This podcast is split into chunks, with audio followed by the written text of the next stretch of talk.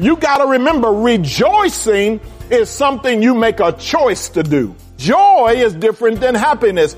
Happiness depends exclusively on what happens. When happy things happen, you should be happy. But when unhappy things happen, you might not have much reason to be happy, but you got a lot of reason to have joy. The difference between joy and happiness on today's Destined for Victory with Pastor Paul Sheppard. Hello and thanks for spending part of your busy Christmas week here with us. Well, we're just three short days away from celebrating the birth of our Lord and Savior Jesus Christ. There will be family gatherings, the giving of gifts, stockings, and stomachs stuffed beyond capacity. Pastor Paul wants to remind you that these are all good things, happy things. But the best thing, the thing that brings us joy that exists beyond our circumstances, is the gift of God's grace.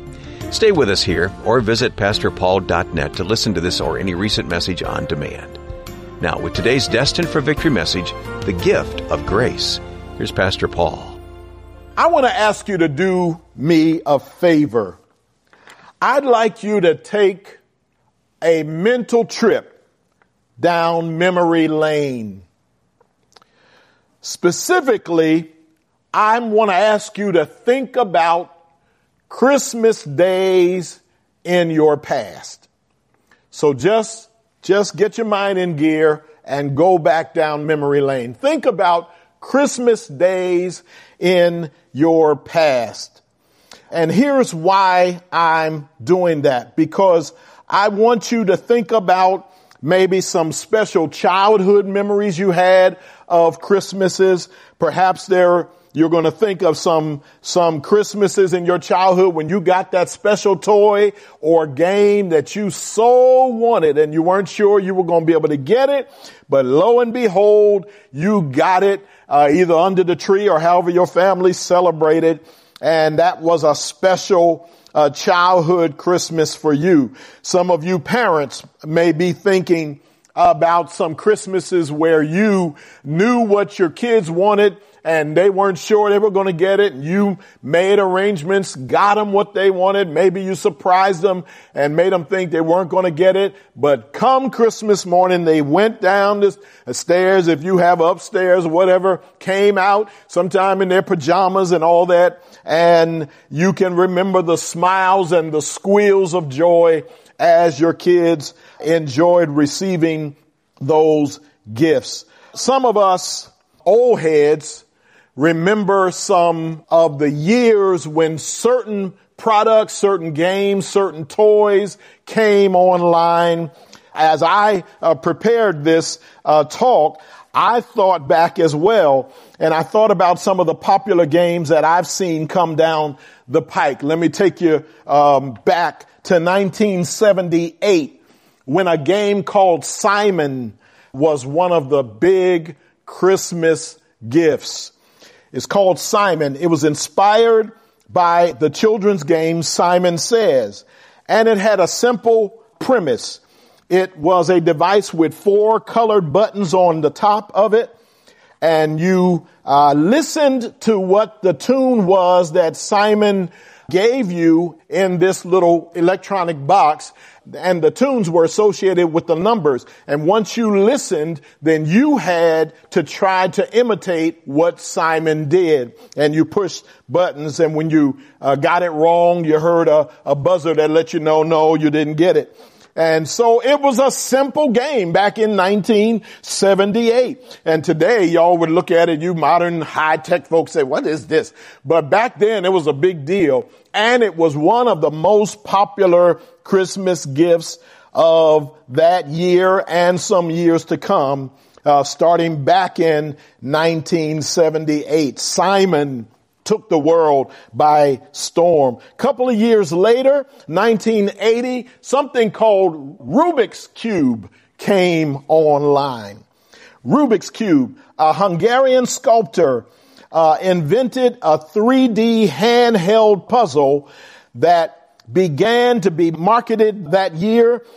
By 1983, by three years after it first hit the market, more than 200 million Rubik's Cubes had been sold worldwide.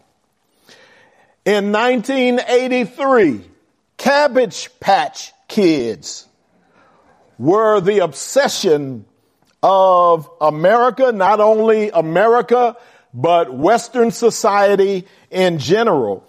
I know that to be true because I will never forget that uh, the news here in America told us that one of our citizens flew clean to London, England because he found out a store there had one. He called ahead. They promised to put it in the back and hold it for him. Got on a plane, flew to London, went to the store, bought a Cabbage Patch doll, got back on a plane, came back to America so he could give his daughter or granddaughter the Cabbage Patch Kid that he had purchased.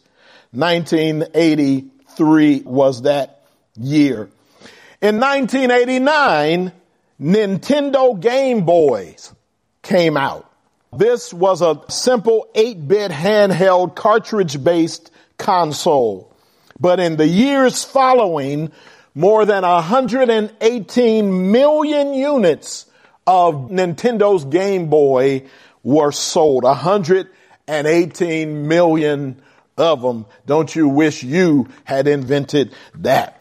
Let me just mention one more, then I need to get on to the whole point here. One more, 1996. Something came out, three words, tickle me Elmo. All the folk who were, who knew what the deal was, they're already laughing and smiling because you know what happened 1996, Tickle Me Elmo hit the stores and America, and I'm sure other parts of the world, but I can only testify to America.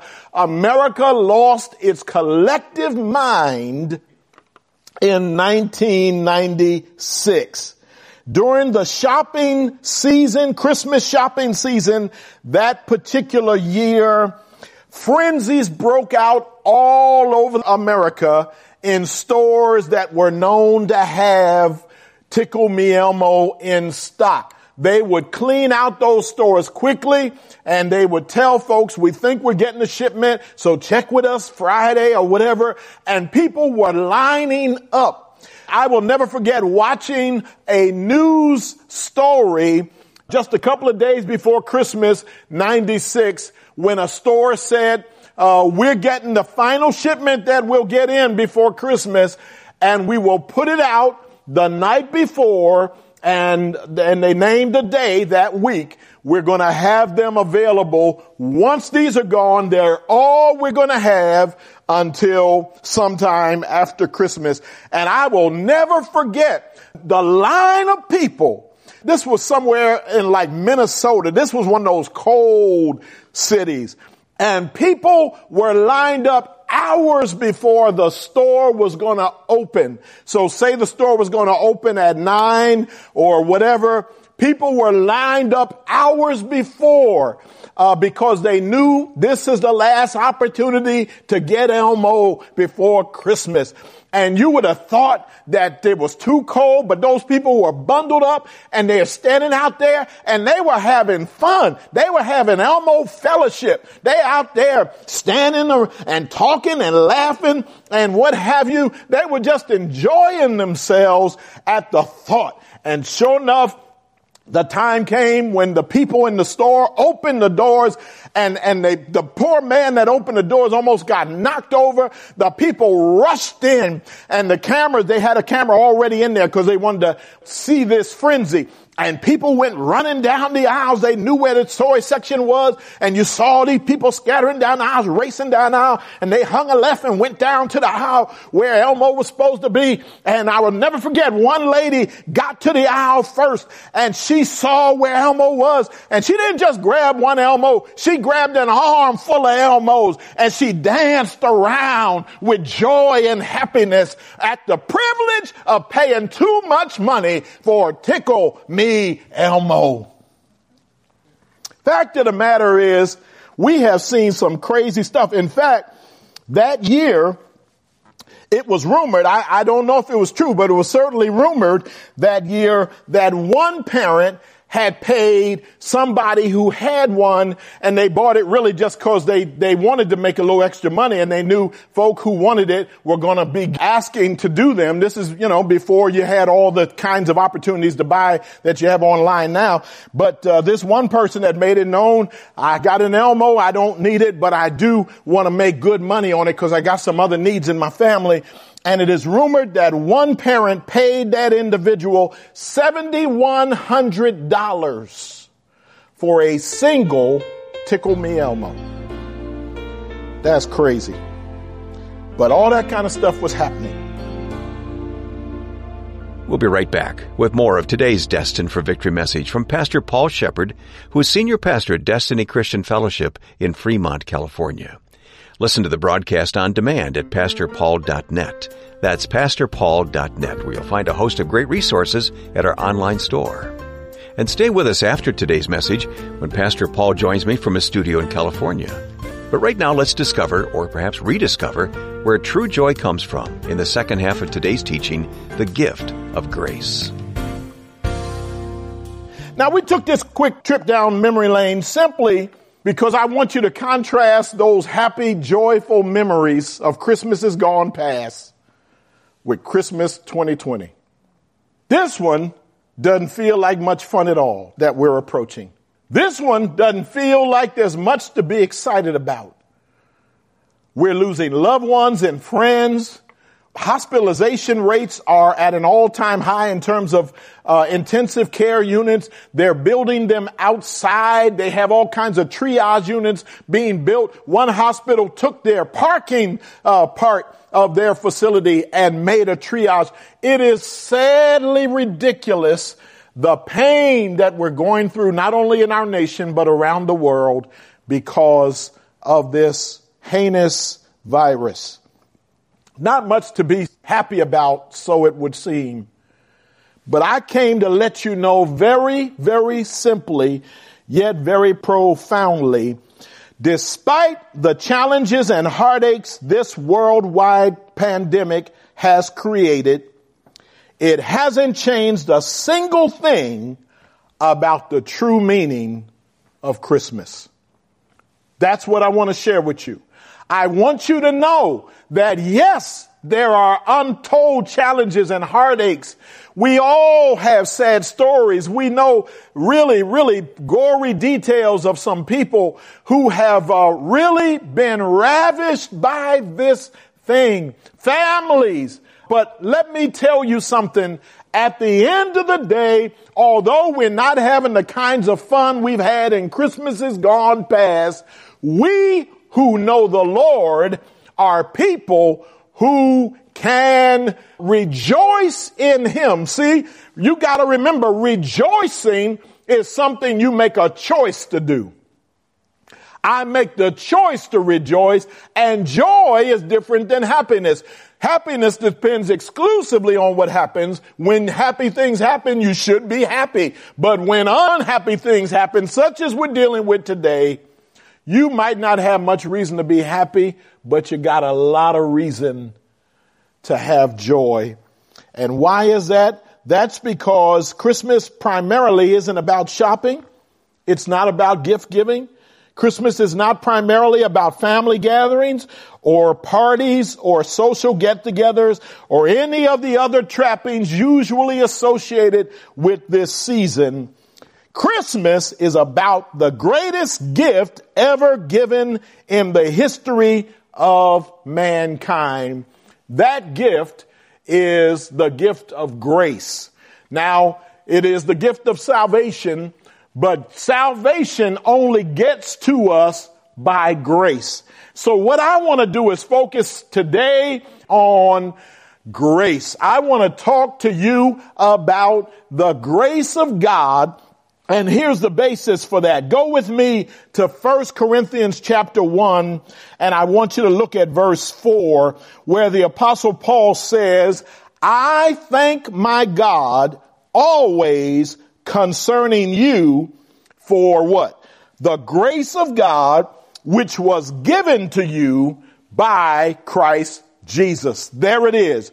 I'm trying to get you to get your mind off of all the stuff you don't get to do this Christmas. I'm not going to get to have my family gatherings. I'm not going to get to, well, I, I love going to my, my jobs, social events or parties or whatever. I love, we had traditions in our family where people would get together. There are so many things we're not doing this year. And let me remind you, please don't do them this year if they have to do with gatherings outside of your immediate household. Please be safe.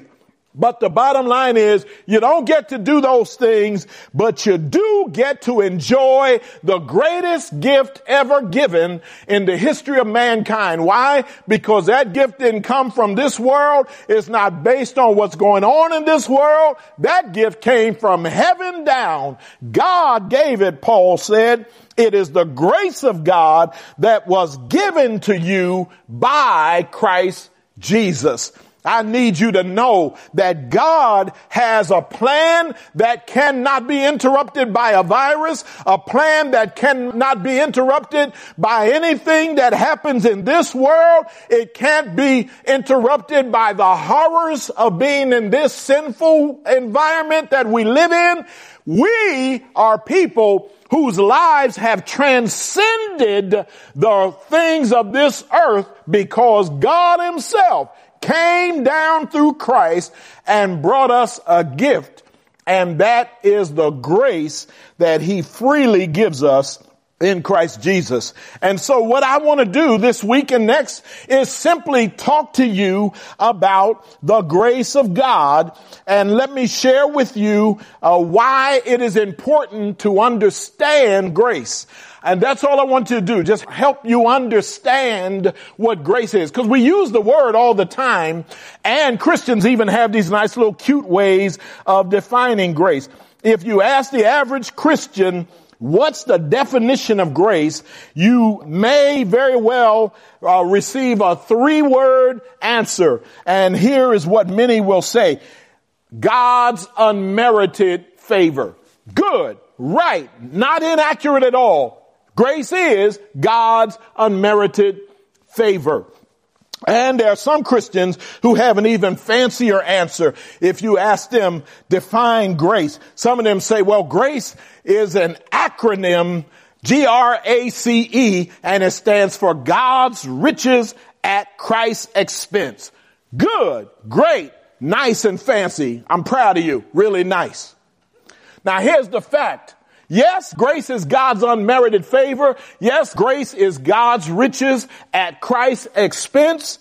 But those are broad definitions and the issue is I want you to drill down and think about what that favor, what those riches do in your life in real time. And that's all I want to do. Spend the rest of this message and the next message just giving you some a sampling of the kinds of things God does for people because of his grace. So here's the first way I want you to understand grace. Here's point number one. Grace is not a singular gift. It's a variety pack of blessings. First thing I want you to know, when you're talking about grace, you're not talking about a single gift, uh, tickle me Elmo, uh, Simon, or whatever it is. No, no, grace is way bigger than any little one thing. Grace only comes in a variety pack. When you get grace, you get a lot of stuff. It's not a single thing. Well, grace saved me. Yes, thank God for that. But grace does much more than that. God has blessed us with the greatest gift and it's not singular. It comes only in a variety pack. And so I need you to understand this. In order to understand it, let me just take some of 1 Corinthians 1 and just take some samples right from the very chapter that this verse uh, was taken from. So go back to verse 1 of 1 Corinthians chapter 1 and you'll see this chapter uh, beginning with these words. Paul called to be an apostle of Jesus Christ. Right there. Paul called to be an apostle of Jesus Christ. You say, where's grace in there?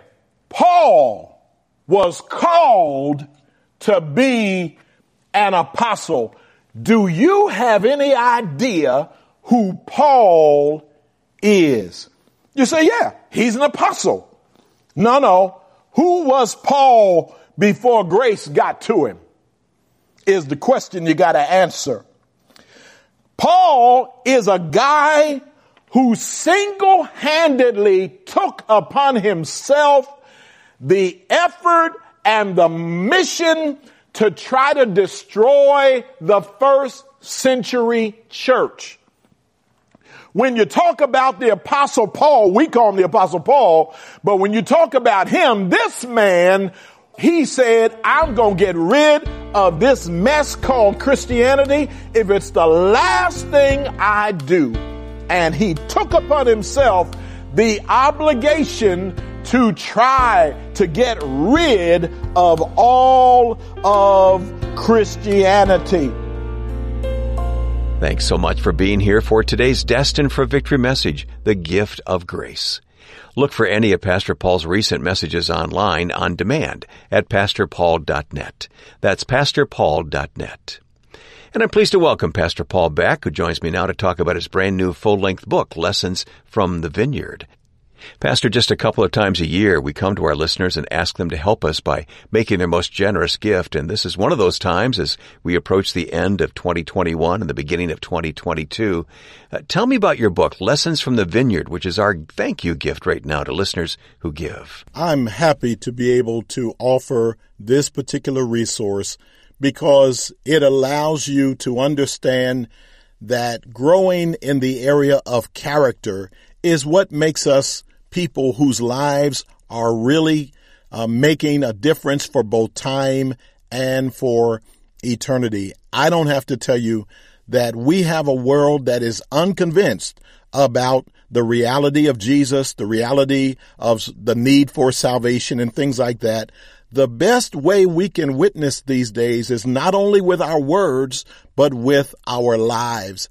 And if we will become people who have ripe fruit of the Spirit in operation in us, if we are loving, joyful, have the peace that passes understanding, have temperance and patience and all of those things that are the fruit of the Spirit, if we are mature in those areas, I think that helps us be much better witnesses than if all we're doing is yapping. The world really isn't impressed that much with what we have to say anymore.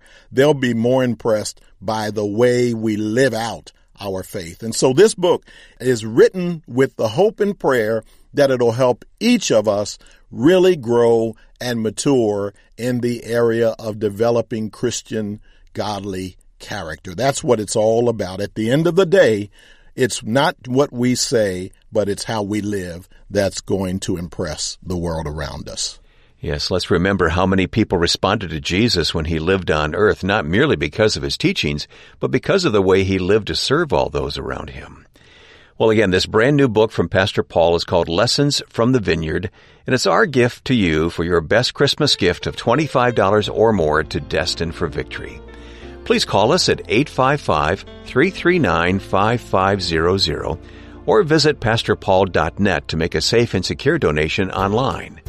You can also mail your gift to Destined for Victory, Post Office Box 1767, Fremont, California 94538.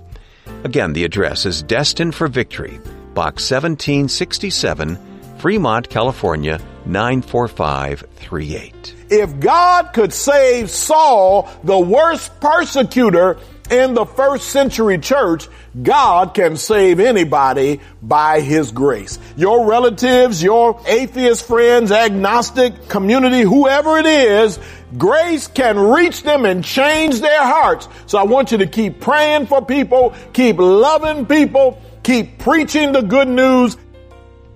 Now that's tomorrow when Pastor Paul Sheppard shares his message, The Gift of Grace. Until then, remember, he who began a good work in you will bring it to completion. In Christ, you are destined for victory.